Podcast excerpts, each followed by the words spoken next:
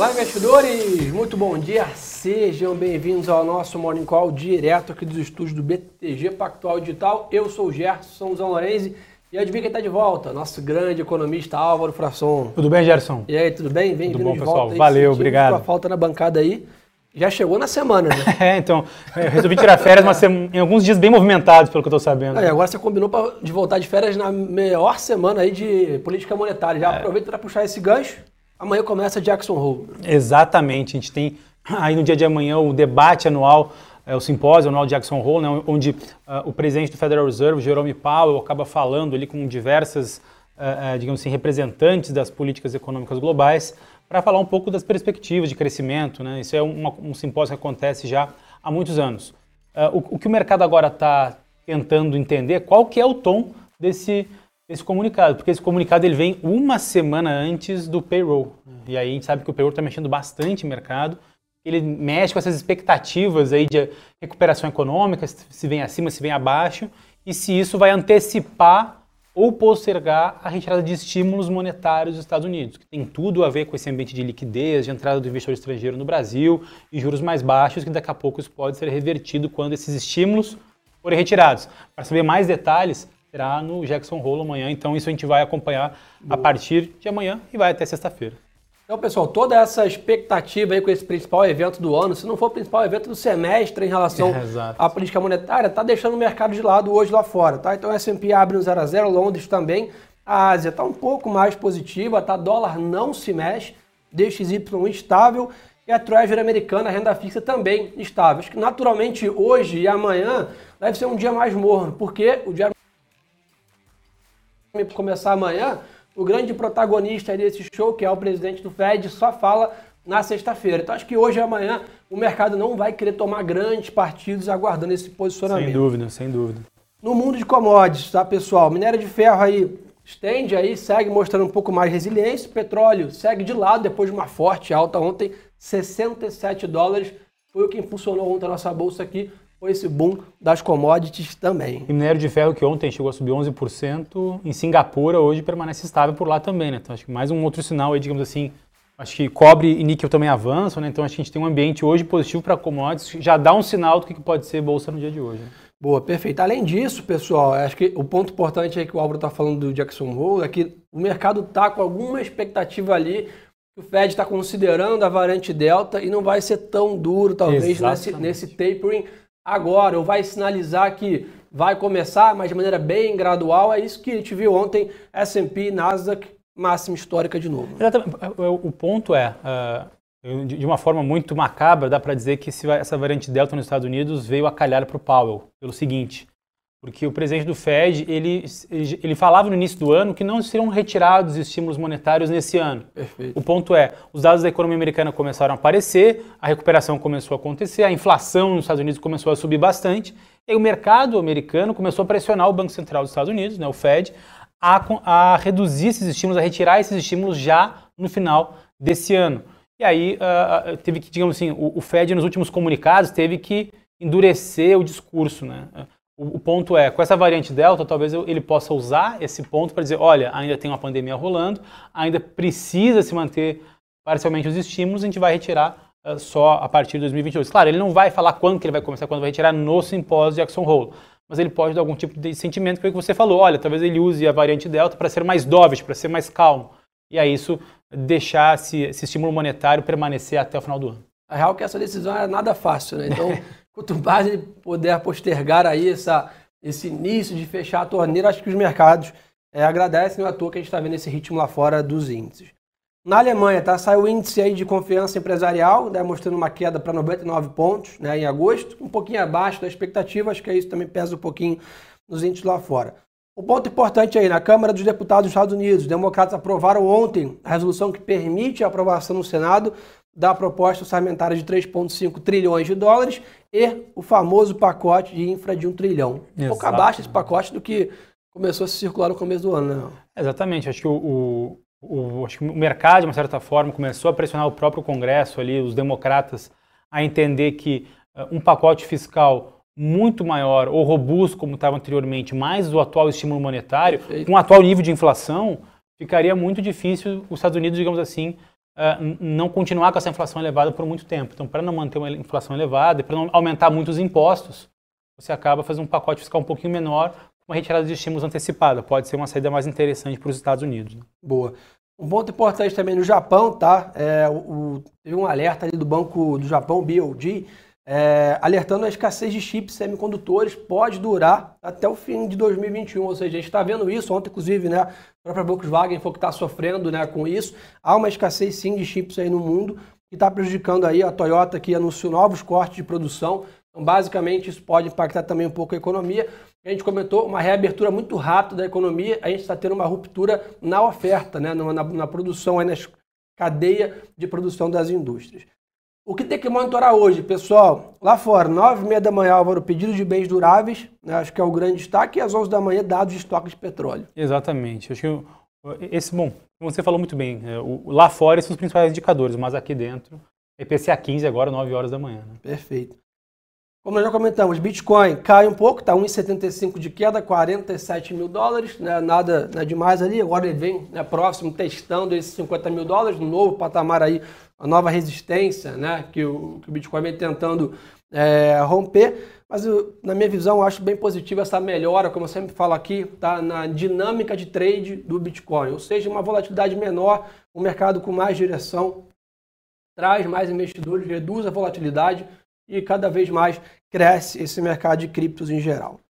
Como o Álvaro falou bem, vamos para o Brasil? Vamos lá. PCA 15 divulgado pelo IBGE, 9 horas da manhã, projeção aqui do banco de alta de 0,81. Exatamente. A média do mercado, 0,83 no mês de agosto, que levaria o IPCA 15 em 12 meses para 9,25%. Né? Acho que isso mostra o quanto a inflação está preocupando, ela, ela ficou descontrolada por N fatores, né? não, não só porque o Banco Central colocou a taxa de juros talvez muito baixa, mas na minha visão principalmente porque teve todo esse boom de commodities uh, que foi inesperado, teve essas outras ondas de, de, de Covid que acabaram deprimindo uh, ou depreciando mais o real do que se imaginava. Teve agora a crise, crise hídrica que ainda continua e se agrava, inclusive o governo acabou dando uma declaração que pode chegar aos níveis de reservatórios lá em dezembro a 14% os níveis e já começa a se aventar a possibilidade de algum tipo de é, programa de, de, de, racionamento ou uso consciente, né? porque racionamento é uma palavra que acaba pegando mal muito forte, mas o governo acaba fazendo um certo uso consciente da energia. Uh, e vai lembrar né, que a, a, as estimativas dos economistas já estão ali em, próximo a, a 7,5%, 8% do IPCA para o final do ano, e a bandeira vermelha de energia já está lá em cima. Fora isso, é, alimentos in natura sobem para caramba, por quê? É, sem chuva e com geada, você quebra a quebra safra. E aí você não tem muito para onde correr. Né? E coloca o governo num corner aí, né? Porque basicamente, como você falou, uma medida de racionamento é uma medida que tira bastante popularidade e ao mesmo tempo, né, se não fizer isso, a gente corre um risco drástico aí de, de falhas e etc. no sistema, né? Exatamente. Então, acho que e todo esse ambiente ainda coloca mais pressão no Banco Central, que vem Copom após Copom endurecendo o discurso, dando mais juros, e ainda assim não é suficiente para controlar as expectativas, não só de 21, porque esse na verdade já foi, mas de 22 também já está subindo. Né? A gente no BTG Pactual está com 4,1 de PCA para final de 22 e já tem casas a próxima a 4,4. Então, uh, e, e vai lembrar que no ano que vem a, a, o teto da meta de inflação é 5%. Perfeito. Então, a vida do Banco Central não está fácil. Não está fácil.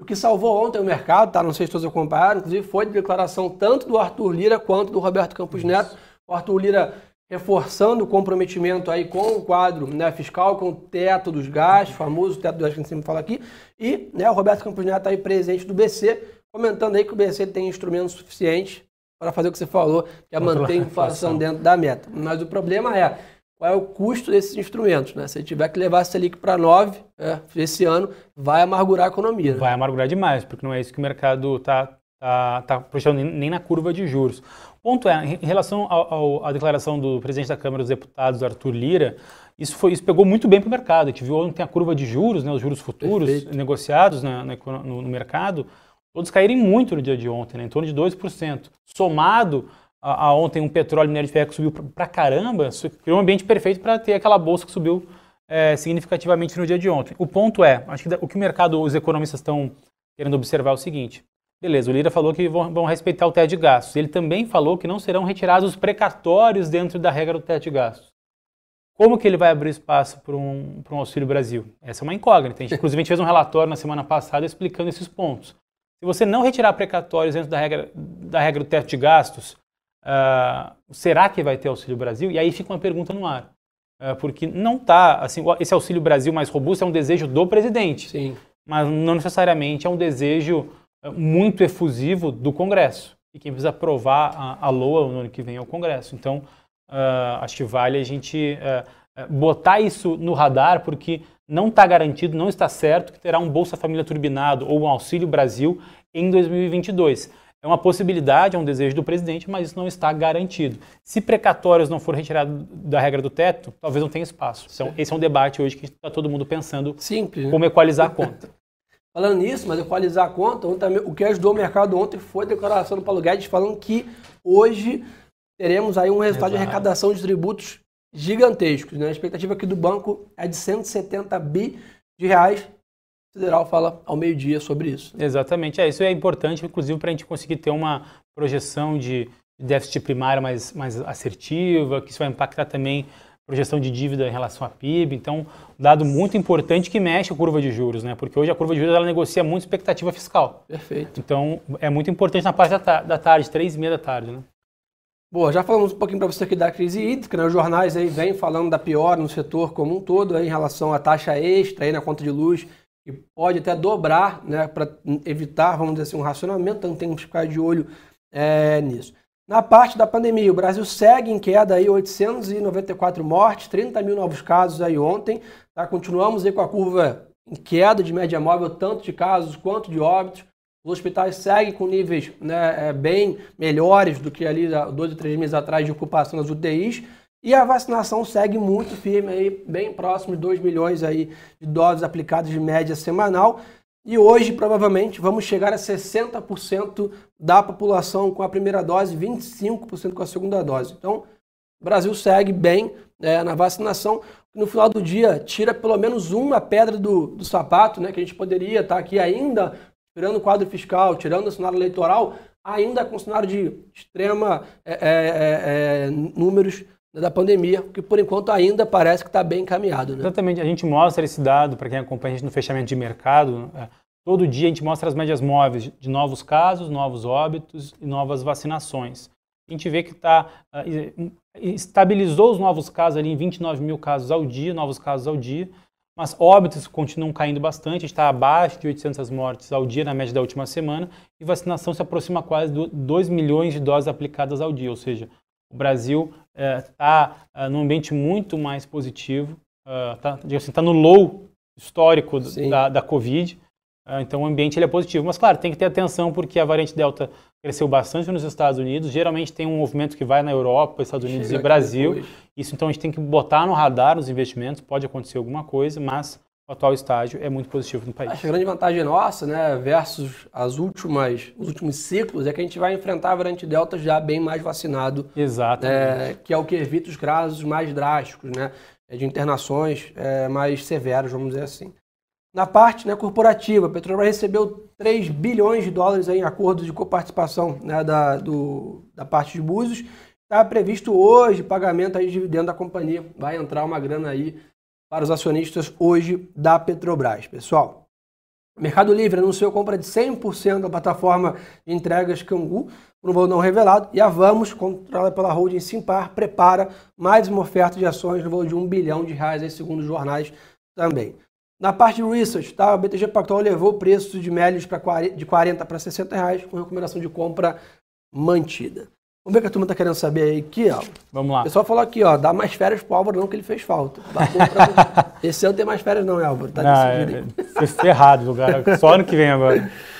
Só perguntou aqui de mercado então de lado hoje. Aparentemente na abertura sim, tá? Lembrando que o mercado ontem subiu bem mais que a média. Então talvez vamos realizar um pouquinho, não sei mas não tem grandes vetores lá fora hoje para ajudar o mercado. Vamos ficar de olho aqui hoje, tem de novo Roberto Campos Neto em evento, Paulo Guedes também, então pode ter mais declaração aí da turma que impacta o mercado. Mas eu, particularmente nessa manhã, não me arrisco a tomar nenhuma grande posição, não sei para que lado o mercado caminha. Né? Eu acho que hoje tem, tem dois pontos para definir mercado. Primeiro, acho que tem o IPCA 15, acho que se vier abaixo aí das expectativas, pode ajudar a curva de juros e ser, ser mais um drive positivo, já que lá fora minério de ferro, cobre, níquel avançam e petróleo sobe um pouquinho, então talvez tenha um ambiente aí uh, de lado, um, mas mais para positivo do que para negativo. E vai lembrar, Gerson, que hoje, no plenário do STF, vai ser votada a autonomia do Banco Central. Ah, importantíssimo isso.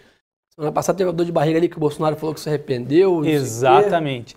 E qual que é o ponto? Uh, uh, hoje são, tem, tem 10 ministros, o 11 primeiro, é, seria ali o, o, o André Mendonça, ainda não, não, não, participa da votação, é, mas, uh, ao que tudo indica, a, será aprovada a autonomia do Banco Central. Pelo seguinte, a, a, o, o, que está sendo debatido ali entre os ministros não é se a autonomia do Banco Central é boa ou ruim, sim. mas sim se, se o rito processual foi correto ou não. Pelo seguinte, porque esse tema do Executivo, do Palácio do Planalto. E o projeto que foi aprovado não foi do Palácio do Planalto, foi um projeto do Senado. Uh, e, em tese, uh, isso não poderia acontecer. Foi por esse motivo que alguns partidos acabaram entrando uh, no STF contra a aprovação da autonomia do Banco Central. Claro que por trás é para não querer a autonomia do Banco Central claro. por conta desses partidos, mas os ministros, na verdade, não estão julgando exatamente isso. O que a gente tem ali pesquisado, acho que a autonomia do Banco Central pode sim, ser, ser, concretizada no dia de hoje. Eu acho que isso pode gerar mais um fator positivo para a curva de juros para baixo e bolsa para cima no dia, de fato isso se concretizar. Perfeito. Além disso, tá, pessoal, acho que, de novo, tem bastante espaço para andar alguns setores aqui no Brasil. A gente viu o setor bancário ontem muito forte, acho que, de novo, é um setor bem descontado. Viu o pessoal perguntando aqui de varejo, muito em cima disso que a gente acabou de falar da pandemia. Tem um espaço grande para a gente ter aí um, um terceiro, né, um quarto trimestre bem forte aqui na economia, com retomada e reabertura de todos né, os ambientes de serviços, indústria, consumo. Então, acho que, de novo, em relação a preço, melhorou um pouco bem o cenário técnico, né, com a bolsa aí né, 120 mil, 118 mil pontos. Então, estamos bem longe das máximas históricas. Temos aí 10 mil pontos à frente para, vamos dizer assim, equalizar a máxima histórica, sem contar que estamos bem atrás de todo o mercado mundial. Né? A bolsa sobe 1% no ano, é, enquanto lá fora sobe em 15, 14, 16. Então, a gente está bem atrás aí da média, tem espaço para caminhar, mas vai caminhar com muita volatilidade. Né? Então não tem jeito ficar é, alerta nisso. Exatamente. Dólar. Pessoal, dólar estável hoje lá fora, mas ontem, como eu comentei, se fez valer a tendência que a gente tanto fala aqui.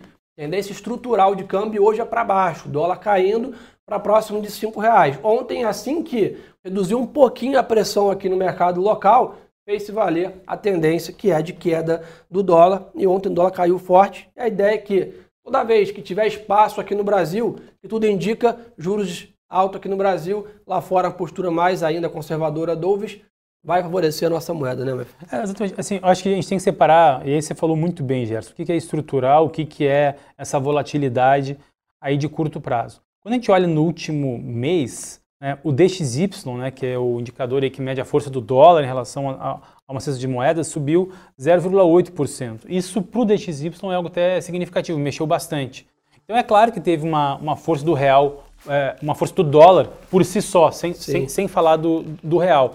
Nesse último mês a gente teve uma, uma série de, digamos assim, tensões políticas e fiscais que acabaram também gerando mais pressão no real. Então teve dois fatores aí de fortalecimento do dólar e de enfraquecimento do real que jogaram o câmbio para onde eh, para quase 5,40 aí ao longo dos últimos dias. Agora a gente está tentando uma normalização dessa, taxa que deve chegar em 5,10 ou 5 reais até o final do ano, que é a nossa projeção aqui.